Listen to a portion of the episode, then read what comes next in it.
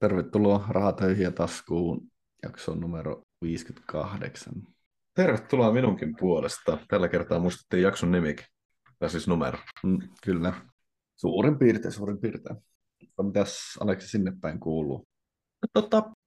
Joo, mennäänpä suoraan pidemmittä puhetta asiaan. Olen alkanut kirjoittamaan tuommoista kirjaa. Mm-hmm.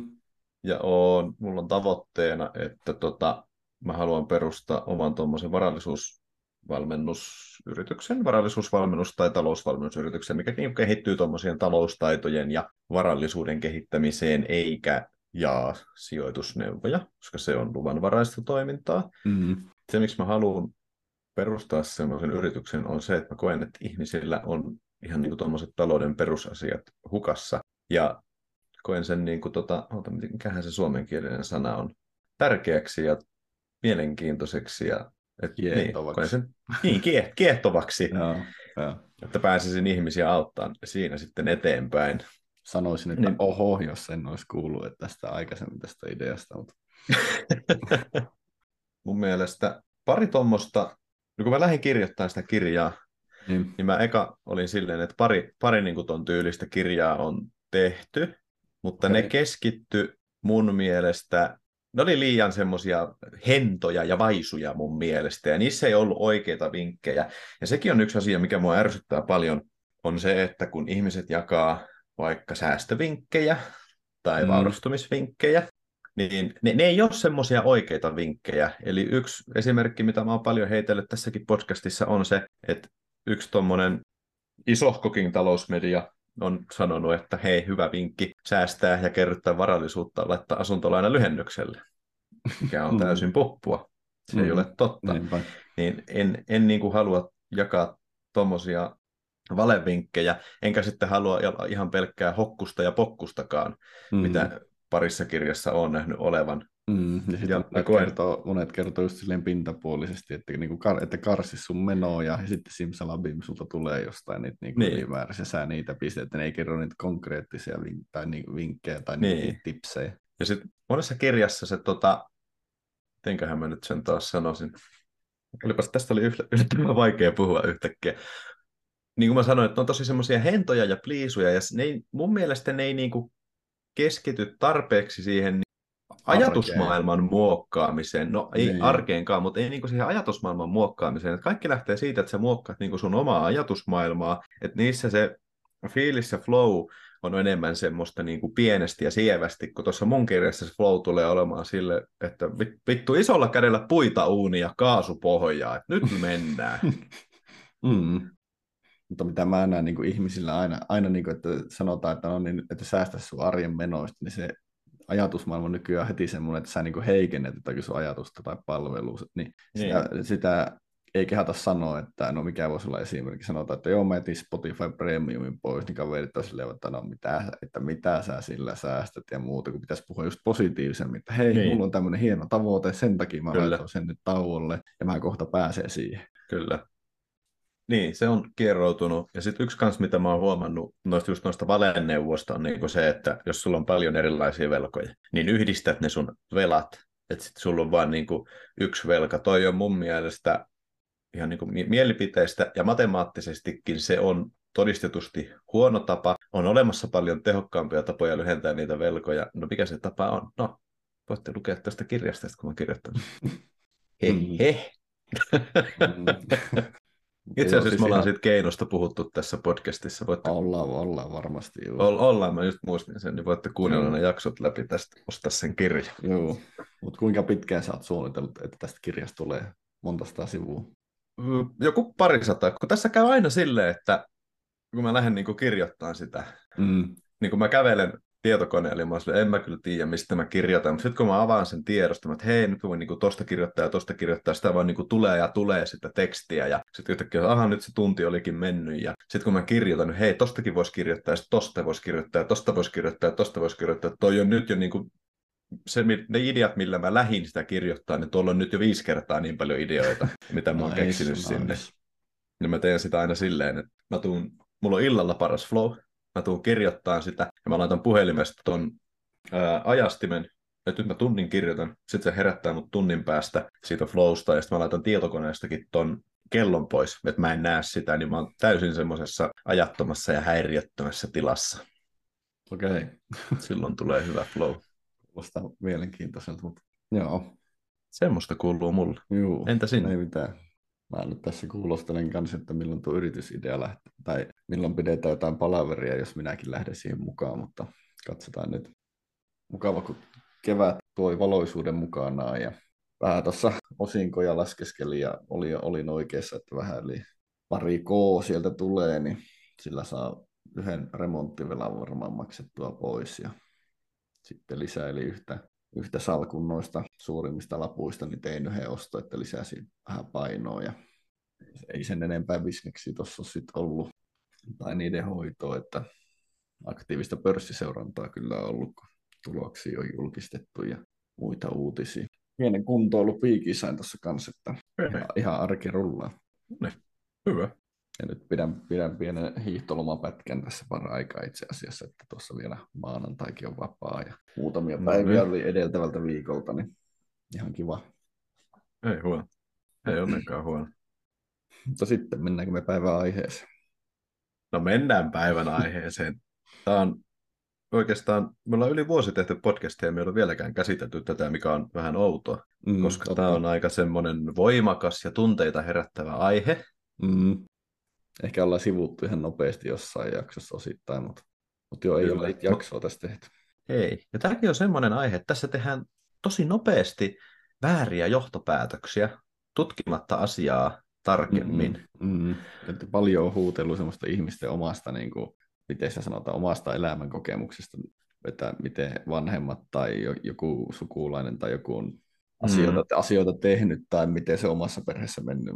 Kyllä, ja tämä kaikki lähti siitä, kun Verohallinto laittoi Instagramiin tuommoisen postauksen, ja se tuli sitä kautta mun tiedoksi. Ja mäkin sitten kävin kommentoimassa sinne, ja sitten laitoin Instagramissa omiin tarinoihin omat mielipiteet aiheesta, ja sain sitten siihen eräältä naishenkilöltä kommenttia, ja käytiin itse siis tosi hyvä keskustelu naishenkilön kanssa, että ensimmäinen niin kuin kypsä keskustelukumppani, jonka kanssa on keskustellut aiheesta, ja hänellä oli hyviä pointteja. Ja opin häneltä yhden asian, mitä en ollut ottanut huomioon. Mutta loppujen lopuksi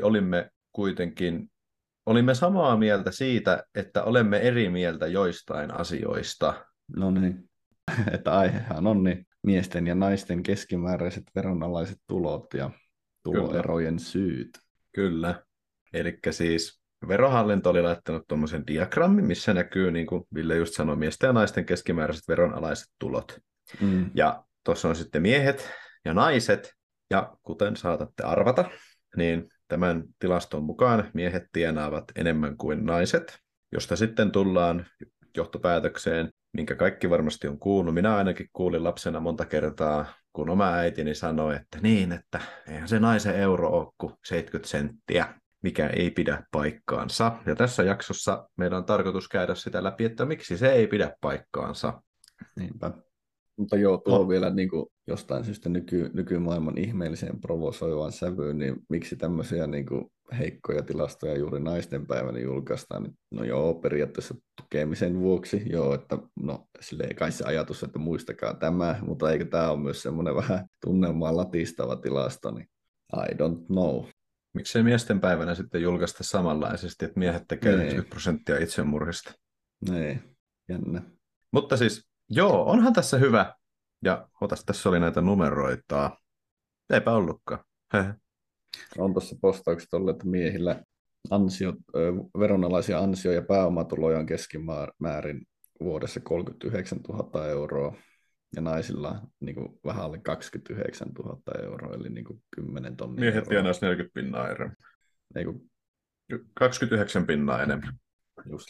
Eli noiden tilastojen mukaan naisen euro olisi vain 71,8 senttiä. Mm-hmm. Ja kuten kävin itse tuossa kommentteihin sanomassa ja niin kuin laitoin omiin storeihin, niin se, miten tämä selittyy, on se, että eihän siis tässä otetaan vaan niin kuin huomioon ansiot. Tässä ei oteta huomioon yhtään sitä, että millä ja miten ne tulot on saatu. Kaikille on tiedossa se, että miehet hakeutuu naisia enemmän korkeapalkkaisille aloille, tekniikan aloille, jos se tienaa paljon enemmän kuin aloille, mihin naiset hakeutuu. En ota kantaa siihen, miksi naiset hakeutuvat aloille, jolle hakeutuvat, mutta haluan ehkä kysyä semmoisen kysymyksen, että, ja niin kuin olen aikaisemminkin sanonut, että eihän kellekään tule yllätyksenä, että sairaanhoitajan työ on raskasta ja palkka huono. Niin miksi sinne alalle silti hakeudutaan? Ja jos sulla on ollut tiedossa, kun sä haet opiskelemaan sairaanhoitajaksi ja laitat työsopimukseen nimen, missä lukee, että sä oot sairaanhoitaja, niin ei mun mielestä sulla ole sitten oikeutta sanoa, valittaa, että kun tää on raskasta ja tää on huono palkkasta. Jos sä olisit halunnut kevyen ja hyväpalkkaisen työn, niin miksi et sä mennyt juristiksi? Niin. Tarkoitus ei ole syyllistää ketään, vaan herättää just niin kuin keskustelua. Niin kuin mun pääpointti tässä on se, että yksilö on vastuussa omista valinnoistaan. Mutta joutuu, että tietyille alalle hakentuu enemmän miehiä ja naisia. Nehän on ihan tilastollisia faktoja, että voi tilastokeskukselta katsella niitä käppyröitä, mitä on kerätty. Kyllä. Ja niin kuin yksi mun peruspointti on myös se työelämässä, kun sitten oli paljon myös semmoisia uutisia, että samasta työstä miehelle maksetaan enemmän kuin naiselle jotain prosentteja. Niin faktahan on se, että TESissä määritellään minimipalkka, mikä työstä on maksettava. Kaikki, mitä sen päälle maksetaan, on susta itsestään kiinni. Ja se on myös totta, tutkittu tilastollinen fakta. Miehillä on suurempi kilpailuvietti kuin naisilla, ja miehet on aggressiivisempia. En ota kantaa, mistä se johtuu, mutta se johtaa siihen, että miehet neuvottelee itselleen hanakammin ja aggressiivisemmin korkeampia palkkoja.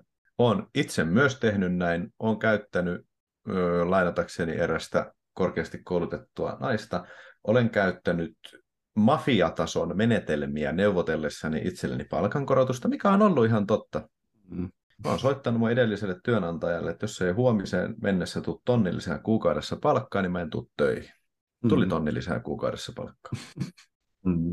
Erittäin kova. Siinä pelattiin upporikasta ja rutiköyhää. Niin pelattiin.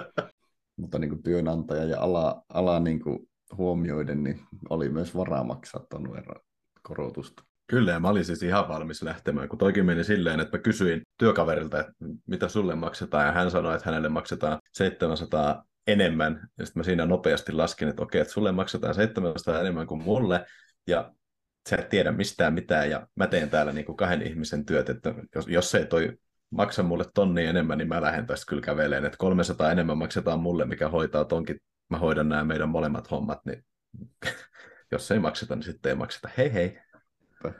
Eli syytä oli ja varaa oli. Kyllä. Mutta sitten tuosta tuloeroista vielä, niin mä laitoin Instagram-storeihin sen, että molemmat minä ja tuleva vaimoni ollaan korkeasti koulutettuja. Vaimo on korkeammin koulutettu kuin minä. Ja hänen kuukausipalkka on ollut viimeiset pari vuotta noin 10% korkeampi kuin minulla. Mutta minä olen tienannut vuositasolla 200-300% enemmän kuin hän. Oho. Niin, mitenkäs tämä nyt mahtuu näihin feministisiin tilastoihin? Eihän tämmöisen pitäisi olla mahdollista. Vai onko tässä kyse siitä, että me on painanut hirvittävän määrän ylitöitä, ottanut hirvittävän määrän urakkana maksettavia töitä? Johtuisiko tämä vaan sitten siitä, että mä oon tehnyt enemmän töitä, ottanut enemmän riskiä kuin puolisoni, jonka palkka on 10% korkeampi kuin minulle? Käyttänyt enemmän omia henkisiä ja fyysisiä resursseja myös ja aikaa niihin töiden tekemiseen. Niin, joista on kyllä sitten joutunut maksamaan karvaan hinnan. No, kyllähän siitä jälkimmäisestä on kiinni. Kyllä mä tiedän. Ja se on niin alakohtaista. Sun alalla pystyy tekemään tommosia järkyttäviä määriä ylitöitä ja muuta. Joutuu. Ja en tunne juristialaa niin tarkkaan, mutta riippuu sielläkin varmaan työpaikasta, että voiko edes tehdä ylitöitä. Riippuu jo, ja siis ainahan on, sillähän on myös eroa, että ootko sä yksityisellä vai julkisella sektorilla. Kyllä. Täällä oli yksi tilasto. Kuntasektorilla, eli siis julkisella sektorilla, naisia on 10 kertaa enemmän töissä kuin miehiä. Oho. Aika jäätävä määrä. 10 siis tästähän me saadaan myös yksi selittävä tekijä näille vuosittaisille tuloeroille. Koska julkinen sektori nyt on paljon huonompi maksaja, siellä on vaan paremmat lomat, mutta sitten ihan heikommat uramahdollisuudet, etenemistilaisuudet, niin kyllä. Niin se selittää jo aika paljon. Kyllä. Sulla oli aika raju esimerkki siinä IG-storissa tuo, että... On täysin totta, että sä olit tekemässä jotakin 16-tuntista työpäivää ja olit ilta 9 vielä vaihtamassa kaivinkoneen osia, kun vaimo oli jo nukkumassa ja ollut etätöissä, niin, ja vielä pimeässä märässä pakkasessa säässä, niin... Mm. Oi että, hydraaliöljy maistui suussa, oi että. Oi saata. Mutta se, mitä justiinsa oli puhetta noista alakohtaisista valinnoista, niin mun mielestä on todella surullista, että ensinnäkin meillä on tutkitusti todettu se, jälleen tilastollinen fakta, että naiset on keskimääräisesti korkeammin koulutettuja kuin miehet. Pitää paikkansa. Sitten näitä alakohtaisia kysymyksiä, niin etenkin kun itse muistelen lukiota, matikan tunnit etenkin, niin mä olin aina se, joka kysyi tytöiltä neuvoa, että mulla ei ollut mitään havaintoa, missä siellä mennään, mitä siellä tapahtuu, kaikki matikka ja fysiikka, niin mä muistan, tytöt veti kokeista 9 ja 10, mä vedin 5 ja 6, mä kirjoitin lyhyestä matikasta P:n, tytöt kirjoitti E:tä ja L:ää. Mutta sitten kun haettiin, että mihin kouluun mennään, mä hain rakennusinsinööriksi, tytöt haki opettajaksi, sairaanhoitajaksi, ja tällä hetkellä mä sitten tienaan enemmän kuin he. Niin tässähän on just niin kuin kyse omista valinnoista. Hehän on valinnut, minne alalle he hakevat opiskelemaan, mikä selittää näitä tuloeroja. Ja okei, sitten oli myös, niin kuin, mä kävin vähän tökkäsemässä muurahaispesää, mä kävin kommentoimassa sinne veroviraston julkaisuun, niin siellä sitten sanottiin, että kun alat, joille naiset hakee töihin, niin niistä töistä ei makseta. Niitä töitä ei arvosteta, sairaanhoitajan työtä ei arvosteta, lastentarhan opettajan työtä ei arvosteta, opettajan työtä ei arvosteta. Niin, no jos ei sitä arvosteta, niin miksi te menette sinne töihin? Miksi te ootte siellä töissä? Siis mä muistan, mä olin joskus 8, kun mä ensimmäistä kertaa näin telkkarissa uutisen, kun sairaanhoitajat oli menossa lakkoon, koska työ on raskasta ja palkka on huono. Mä oon siitä asti tietoinen, että okei, yksi juttu, mitä mä ikinä aloin tekemään, sairaanhoitaja. Mutta jos siinä uutisessa olisi sanottu, että kun sairaanhoitajat tienaa 10 000 kuussa ja helppo kuin heinänteko, että tänne pääsee kaikki lyhyen matikan B:n kirjoittajat, niin pau, Aleksi olisi sairaanhoitajana. Sulla on mökki saaressa, sulla on mersu, sulla on oma kotitalo. Mitäs, äiti, mitä tämä perhetuttu tekee työksi? Se on rakennusmestari. Selvä, musta tulee rakennusmestari. Jos äiti olisi sanonut, että hän on sairaanhoitaja, musta olisi tullut sairaanhoitaja. Saman tien mä olisin sanonut, musta tulee sairaanhoitaja. Se on näin yksinkertaista. Ja sitten yksi kommentti, mitä mä sain tosi paljon, oli semmoinen, tosi monessa kommentissa sanottiin juuri näillä samoilla sanoilla, että naiset tekee paljon ilmaista hoitotyötä, mistä ei makseta. Jos siitä työstä ei makseta, niin miksi te teette sitä? Niin. Okei, tässä varmaan tarkoitetaan sitä, että naiset hoitaa lapsia enemmän kotona kuin miehet, mutta sehän, tässä on taas jälleen kerran yksilön valinta. Miksi te ette siellä kotona valitse, että te hoidatte niitä kotitöitä yhtä paljon? Tai niin, ja sitten niin kuin, no, äitiysloma pois luettuna, että ehkä tästä totta kai silloin saa ja pitää ja haluaa olla kotona. Joo, kyllä. Kotona ja ihan niin. Kyllä, mennään siihen kohta lisää, mutta yksi mun pointti oli justiinsa se, että okei, olen huomannut, vaikka meillä ei vielä ole lapsia, meillä on 2 koiraa, mutta siis nekin voidaan kai mieltää lapsiksi, niin meidän taloudessa on myös huomannut, että kyllä meilläkin on kotityöt lähtenyt jaottumaan. Esimerkiksi lumityöt, nurmikonleikkaus, kaikki ulkona tehtävät työt, kaikki ylläpitotyöt, kaikki korjaustyöt, viemärin avaukset, kaikki työt, mitkä vaatii niin kuin sähkötyökaluja, pitää ruuvata, kiinnittää jotain, liimata, silikonisaumojen vaihto, auton renkaiden vaihto. Tällaiset työt on meillä jaottunut mulle. Ja sitten esimerkiksi koirien kynsien leikkaaminen ja siivous. Työt on jaottunut enemmän puolisolle, että kyllä minä ja puolisoni koemme, että me molemmat teemme yhtä paljon kotitöitä, mutta ne on just niin kuin jaottunut tälleen, koska mä ymmärrän, niin kuin puoliso tulee monesti sanomaan, että tämä ikkuna ei mene kiinni. Mä ymmärrän, että se johtuu siitä, että nuo metallipinnat, jotka hankaa vasten toisiaan, ne on kuivat, sinne vähän WD-40, kaikki toimii hyvin. Niin mä hoidan semmoisia asioita, mistä mä ymmärrän, mä saan ne tehokkaasti hoidettua, ja puoliso hoitaa semmoisia, mistä hän ymmärtää, mitä hän saa tehokkaasti hoidettua. Mm. Ja joissa hänellä on myös korkeammat standardit, joihin minä en tule ikinä yltämään. Niin. Voi olla paljon sitä, että niinku, vaikka että joku asia, joka vaatii jotain työkalua, niin jos ei kiinnosta se homma, niin ei, tosi vaikea lähteä perehtymään ensinnäkin sen työkalun käyttöön, plus se sitten, että sä osaat vielä tehdä jonkun korjaushommaa NS niin sanotusti laadukkaasti, jos sekään ei kiinnosta. Kyllä. Kyllä varmasti, jos meilläkin puoliso sanoisi, että hän joutuu tekemään, niin kuin siellä oli myös kommentteja, että naiset joutuu hoitamaan kotia ja siivoamaan enemmän. Kyllä, meilläkin puoliso joutuu siivoamaan huomattavasti paljon enemmän kuin minä, mutta yhtä laillahan tuohon voisi heittää vasta-argumenttina, että miehet tekee paljon semmoista ilmasta huolto- ja korjaustyötä, mistä ei makseta. Niin. Esimerkiksi kun meille tuli ilmalämpöpumppu, niin mä tein sille ilmalämpöpumpulle ne perustukset. No. Puoliso istui vaan sisällä ja aha, nyt meillä on ilmalämpöpumppu. Onpa kiva. Mutta tai sitten niinku tuommoiset kylppärisaumat tai jotkut korjaukset, että ei siitä kukaan maksa, siihen vaan menee rahaa ja se on vähän niin kuin pakko kanssa tehdä. Niin ilmasta korjaus- ja huoltotyötä, ylläpitotyötä. Kyllä.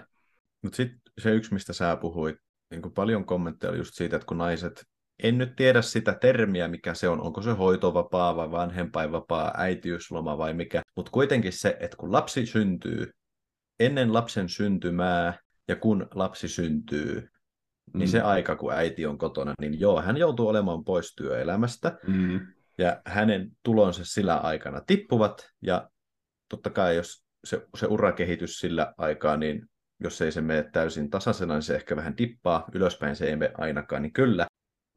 Tuona aikana naiset tienaavat vähemmät kuin miehet, mutta on ainakin sitä mieltä, että eihän kukaan sitä naista pakota hankkimaan sitä lasta. Sehän on pariskunnan yhteinen päätös hankkia se lapsi. Ainakin toivottavasti. Sitten on tosi paljon pielessä jotain, jos mies pakottaa sitä naista, että nyt hankitaan lapsi, että nyt haarat auki. Silloin on tosi paljon pielessä jotain. Mutta ei toi ole niin kuin yhteiskunnan ongelma, tuo on yksilön ongelma ja yksilön pitää kantaa siitä vastuu. Niin kuin mekin ollaan sovittu puolison kanssa se, että sitten kun hän jää tälle vapaalle, mikä sen termi onkaan, niin katsotaan miten paljon hänen ansionsa tippuvat. Jos ne tippuu sanotaan 30%, niin sinä aikana hän maksaa yhteisistä menoista 30% vähemmän, ja minä maksan 30% enemmän. Normaalisti meillä on 50-50, mutta koska se lapsen hankkiminen tulee olemaan meidän yhteinen päätös, niin me kannamme siitä yhdessä vastuun. Näinpä. Tuo on niin kuin fiksu ja reilu jaottelu.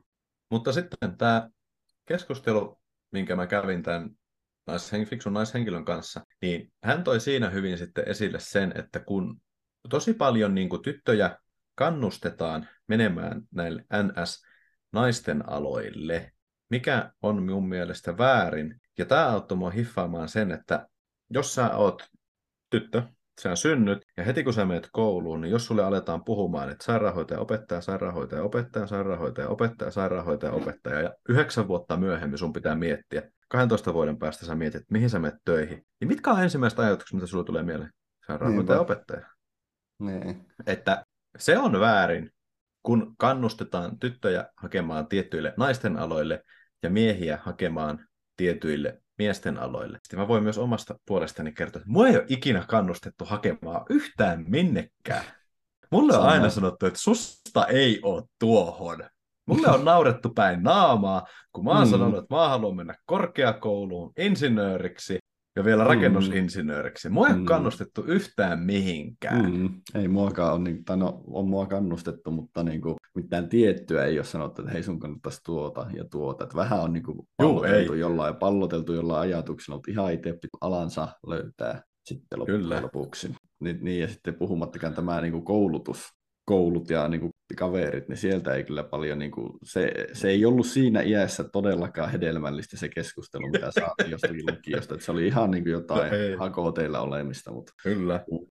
Siis ei koulussa kyllä niin kuin ikinä ei kannustettu tai sanottu mihinkään, tai voi olla, että oli jotain, mutta se on ollut tosi pientä, se on ollut niin pientä, että se ei ole edes tullut mun pään sisään, kun tässäkin on semmoinen, lisättynä siihen rakennusmestaritarinaan, niin varmaan ensimmäinen kerta, kun mä oon nähnyt kaivinkoneen tai aura-auto, niin mä oon silleen, näiden kanssa minä haluan tehdä töitä. Mikään muu ei ole kiinnostanut. Mm. Niin, että ei, kyllä mä ymmärrän, että sillä on vaikutusta, jos sä 12 vuotta kuuntelet, että matalapalkka-ala sairaanhoitaja opettaja, mutta ei tästäkään voida laittaa vastuuta täysin yhteiskunnalle, vaan se vastuu on edelleen yksilöllä. Mm. Yksilö tekee ne valinnat. Et sä voi niin kuin koko sun elämän yhtä suurinta päätöstä, se on yksi elämän suurin päätös, mille alalle sä lähet, niin et sä voi sun elämän suurinta päätöstä laittaa sen piikkiin, että no kun yhteiskunta sanoo, että sairaanhoitajaksi, vaikka se ei mun kiinnostaa yhtään. Tai en keksinyt, enkä jaksanut selvittää muita työpaikkoja, vaikka niitä kuultiinkin sitten joskus kokoon tunnilla tai mitä ne nyt olikaan. Ja sekin, että mä muistan omasta alasta sen, että mä niin hankin tietoa ja etin niin ihan ammattinimikkeeltä, että okei, tämä tekee tämmöistä, mihin me tässä koulutetaan, ja sitä kautta sitten päädyin hakemaan. Joo. Ja noihän se kuuluisi mennäkin. Niin. Ihan niin kuin mä sanoin siitä ensiasunnosta, että se vastuu on sillä yksilöllä selvittää, opiskella ja hankkia sitä tietoa suurissa päätöksissä. Niin se on tässäkin. Mm. Joskus olen kuullut semmoista puhetta, ja tuossa nopeasti puhuttiin Villen kanssa, että hänkin on kuullut semmoista puhetta, että, ei niinku, että nainen ei voisi hakea esimerkiksi rakennusinsinöörialalle, koska sillä ei ole muita naisia, että sitten häntä ei syrjitellään. Tai ei oteta vakavasti tai jotain tämmöistä. Harvoin, mutta että se on niin miesvaltainen ala, että pärjääkö hän siellä, mutta kun se on taas ehkä semmoinen yksilöongelma, että se, että jos sua ei oteta jossakin työpaikalla vakavasti, että se on ihan paskapaikka, niin sieltä voi hakea sitten itsellesi niin kuin muutosta siihen niin kuin esimiesten kautta ja muuta. Ja viime kädessä niin kuin tässä sivistysvaltiossa niin kuin oikeudesta, että jos tuommoinen on tilanne, niin työntekijähän lähes automaattisesti voittaa sen jutun, jos on edes pientä näyttöä jostakin niin kuin häirinnästä tai jostain kiusaamisesta, että ei oteta vakavasti. Niin. Kyllä. Ja sitten sekin, ne naiset, mitä olen omalla työuralla nähnyt, on ollut ihan johtavissa asemissa, niin ne, jotka on ollut vakavasti otettavia, järkeviä ihmisiä, niin heidät on otettu vakavasti ja heitä on kunnioitettu. Mm. Mutta sitten siellä on ollut niitä ihan pellejä, mitä on molemmissa miehissä ja naisissa, niin ei niitä ihan pellejä oteta tosissaan. Mm. Mm. Ja uskoisin näin, että ja varsinkin niinku yksityisellä puolella teillä, missä vaihtuvuus on suurta, niin niitä tulee vastaan, niitä niin sanottuja yksilöitä, jotka ei pärjää niin hyvin, niin niitä kiertää aina vähän firmasta firmaan, niin näkee helpommin, että julkisella puolellahan ne ei sitten varmaan pysyiskään, että jos homma ajalla onnistuu. Niin. No siis yksi esimerkki, kuorma-autokuskit, mitä mulla on ollut omilla työmailla ajossa, niin sanotaan näin, että aina kun mä tilaan sinne auton, niin jos sieltä sanotaan, että sieltä tulee nuori nainen, sen pystyy niin kuin nimestä päättelemään, onko se nuori. Niin jos mulla on niin kuin fiilis, että sieltä on tulossa nuori nainen, niin mä tiedän, että sieltä on tulossa tosi fiksu, hyvä, yhteistyökykyinen kuski, mikä pitää aina paikkansa.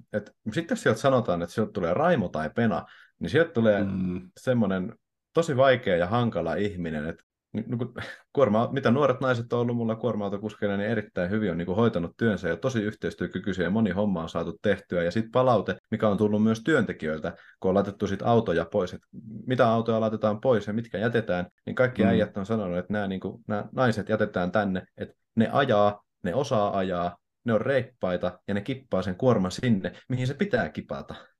Mm. Ei tossa ainakaan niin kuin mitenkään syrjitä, jos sä oot nainen. Siihen hoitotyöhön pitää vielä sivuta, että ootko Aleksi ajatellut, että tarkoitettiinkohan sillä myös osittain semmoista, niin kuin, mitäs sitä nyt voisi sanoa, semmoista niin kuin omaisten hoitoa tai niin kuin vanhusten hoitotyötä periaatteessa, mitä voi tulla niin kuin, omista vanhemmista ehkä. Ja varmaan joo. Nuo kommentit vaikutti siltä ihan niin kuin niillä olisi työnnetty teksti suuhun ja sitten on käynyt kommentoimassa sen, että tässä niin kuin taas tuntuu siltä, että 10 vuotta on toitotettu sitä, että naiset tekee ilmasta hoitotyötä. Ja sitten kun naisilta kysytään, että mistä nämä tuloerot muodostuu, niin sitten se vastaus on, naiset tekee ilmasta hoitotyötä, vaikka se olisi 25-vuotias nainen, joka on kasvanut ilman sisaruksia ja hänellä ei ole lapsia. Niin ketä se on hoitanut vittu? Hyvä kysymys. Mutta siinä on se, mitä mä sanon, että siinä voi olla just sitten taas niitä omasta perheestä ja muuta sitä esimerkkiä. Joku äiti tai isä, jotakin, no tässä tapauksessa äiti, että on hoitanut jotakin omaa vanhempaa tai hoitanut hänen asioita ennen kuin hänet olisi pistetty hoitokotiin tai jotakin vastaavaa. Niin. Että se on mahdollisuus, mutta en tiedä, kuinka paljon tässä sitten sitä tarkoitettiin. Mutta periaatteessa hyvä kysymys on, että oli sitten nainen tai mies, joka tekee tuommoista vaikka omaishoitotyötä, niin miksi yhteiskunnan pitäisi maksaa siitä lanttiakkaan, koska ennen vanhaa isovanhemmat asuivat samassa talossa nurkissa ja niistä oli pakko pitää huolta. Se oli oletus, että niistä pidetään huolta siellä viimeiseen asti. Niin, ja minkä takia yhteiskunnan pitäisi maksaa sulle siitä, että sä teet omia kotitöitä ja pidät omasta perheestä huolta? Eihän miehillekään makseta siitä. Niin. Hyvä pointti.